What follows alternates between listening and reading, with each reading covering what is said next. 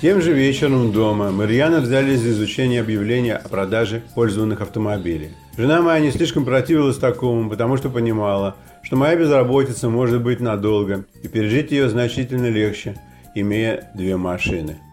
Развозка лекарств отнимала совсем немного времени и приносила кое-какие наличные деньги. В свободное от доставки медикаментов время я предлагал свои услуги в любом другом качестве в других бизнесах городского пятачка. Оказалось, что цветочному магазину тоже нужен доставщик, как и пиццерии и деликатесной.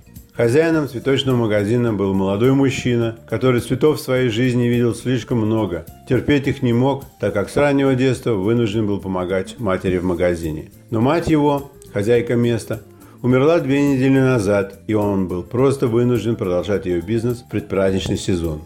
У магазина, кроме разовых любовников, искупляющих свою вину мужей, была и своя наработанная годами корпоративная клиентура – Магазин украшал зимними цветами к Рождеству помещения различных компаний и ресторанов, в которых проводились корпоративные тусовки. Цветочника звали Питером. И когда я предложил ему себя как доставщика цветов, он очень оживился и пригласил меня к себе в офис.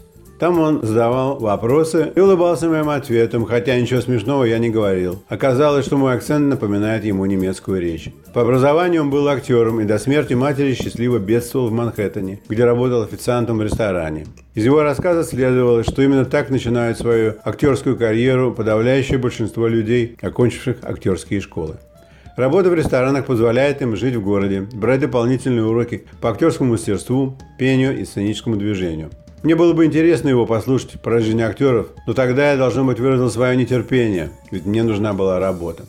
Питер сказал, что иногда два-три раза в неделю ему, кроме обычной доставки цветов, нужен ряженый человек-телеграмма, который должен будет сопровождать девушку-танцовщицу для поздравлений на дне рождения. Он сказал, что ничего особенного мне не надо будет делать, просто быть в полосатом купальнике, в вильгельмовском шлеме и с закрученными усами – за каждое поздравление он платил бы мне 20 долларов.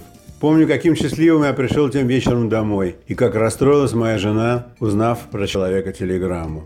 Однако дни шли. Я доставлял лекарства, пиццу и цветы. А поющую телеграмму никто пока не заказывал. Надо заметить, что несмотря на то, что никакой физической или умственной работы я особенно не делал, к концу каждого дня очень уставал. К тому времени я отправил почте свое резюме с предложениями найти мне работу полторы дюжины конструкторских компаний недалеко от места, где мы жили. Жена моя откровенно считала, что мне искать работу в Манхэттене не имеет особого смысла, потому что ехать туда довольно далеко и дорого, а денег и сил я на это изведу несоизмеримо больше. К тому же меня меньше будет дома. Шла третья неделя декабря, четвертая неделя моей безработицы, когда мне позвонили из одной компании и пригласили прийти на собеседование буквально через день после обеда, если такое возможно. У меня не было особенной уверенности, что я хочу работать для этой компании, потому что мне сказали по телефону, они занимаются главным образом дизайном конструкции из дерева. Жене своей я о предстоящей встрече даже и не сказал. В день собеседования я пришел в цветочный магазин чуть позже положенного и был встречен нетерпеливо Питером. «Где тебя черти носят, когда ты нужен?» У него в офисе сидела женщина в шляпке, причесанная на выдавильный манер. Она была одета в пальто на голое тело. Наступило время поющей телеграммы.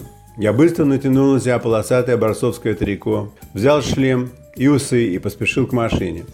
Каково же было мое удивление, когда выяснилось, что поздравлять с нюхой нужно будет человека из компании, где совсем недавно я работал. Около полудня мы вошли в фойе моей бывшей компании. Ее секретарша была одной из зачинщиц всякого рода социальных вакханалий и ждала телеграмму с нетерпением. Она, как никто другой, понимала сложности взаимоотношений американцев с угрюмо-секретными русскими душами. Ведь именно ей приходилось выбивать из них всякого рода информацию административного толка, касающуюся семейных медицинских страховок. Секретаршу звали Стефой. Она была разведенкой высокого пошиба. Ее экс был на 20 лет старше и владел дилерством шведских автомобилей. Все знали, что документальный развод еще не оформлен до конца, но она уже единолично живет когда-то их общем доме ездит в обоих их сабах. А бывший снимает квартиру, поддерживает ее материально и должен будет делать это до финального окончания бумаг.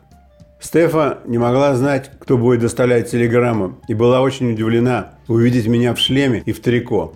До момента поздравления начала рабочего перерыва было еще несколько минут, но она решила сообщить моим бывшим сотрудникам о прибытии поющей телеграммы. Я сидел в позе прусского генерала, когда через дверь офиса стали выходить в фойе люди. Конечно, я узнал их всех, и по прежней одежде, и по обычному выражению их лиц. Они не узнавали меня напрочь, однако понимали, что сейчас будет что-то происходить. Будут поздравлять Аркадия, а значит, этот шпак в каске – часть спектакля. Я было не хотел входить в контакт. Подумаешь, не узнали. Бывшие сотрудники с преувеличенно озадаченными лицами делали вид, что не понимают, зачем их позвали раньше времени. И один из них, самый словоохотливый, поинтересовался насчет пиццы, кока-колы и торта с 50 свечками. Я с своего места вставил, что любителям Кока-Колы давать ее пить не следует, потому что получасом позже весь офис будет загазован до нерабочего состояния. Тогда-то я и был признан и мгновенно обласкан, окружен вниманием и засыпан идиотскими вопросами типа «Тебя позвали назад? А если нет, то зачем я здесь, да еще так странно одетый?» Я небрежно ответил, что открыл свой автобизнес поздравлений при цветочном магазине, что в штате у меня два актера, парень и девушка, которые танцуют и поют куплеты сообразно торжеству, что в день бывает до 500 долларов выручки, но приходится иногда на работе выпивать и лапать незнакомых по сценарию баб. После этой фразы воцарилась мертвая тишина. К счастью, в этот миг раздетая поздравительница вступила под музыку в фойе и уверенно направилась к одиноко стоящему Аркадию. Танцовщица была одета по-восточному, с обнаженным животом в прозрачных шароварах. Она комически пыталась обратить внимание рожденника на свою пульсирующую плоть и работу бедер, а Аркадий пытался увернуться от нее, прикладывал руку к груди и уверял ее громко по-русски, что он женат. Я попал на собеседование немного позже условленного времени и в попыхах переодевания забыл отклеить свои брандербургские усы. Компания находилась в небольшом помещении здания на втором этаже. Ее хозяин пригласил меня к себе в офис и предложил располагаться и чувствовать себя как дома, пока он повесит на стену только что доставленную часть его коллекции – фотографию какого-то бейсболиста во время метания бейсбола. Несмотря на то, что он стоял ко мне спиной, наш разговор все равно состоялся. Точнее сказать, я отвечал на его вопросы. Мои ответы каким-то образом не соответствовали его представлениям о правильном. В конце концов он спросил меня, «Ты в России так часто менял работы?» Я ответил ему, что не так часто, потому что там всюду платили одинаково плохо. Он сказал мне, что несмотря на то, что берет меня с улицы, платить мне все равно будет больше, чем мне платили в предыдущей компании, но чтобы я не радовался преждевременно. К тому времени фотография уже висела, и хозяин коллекции и офиса переместился за свой стол и посмотрел на меня поподробнее.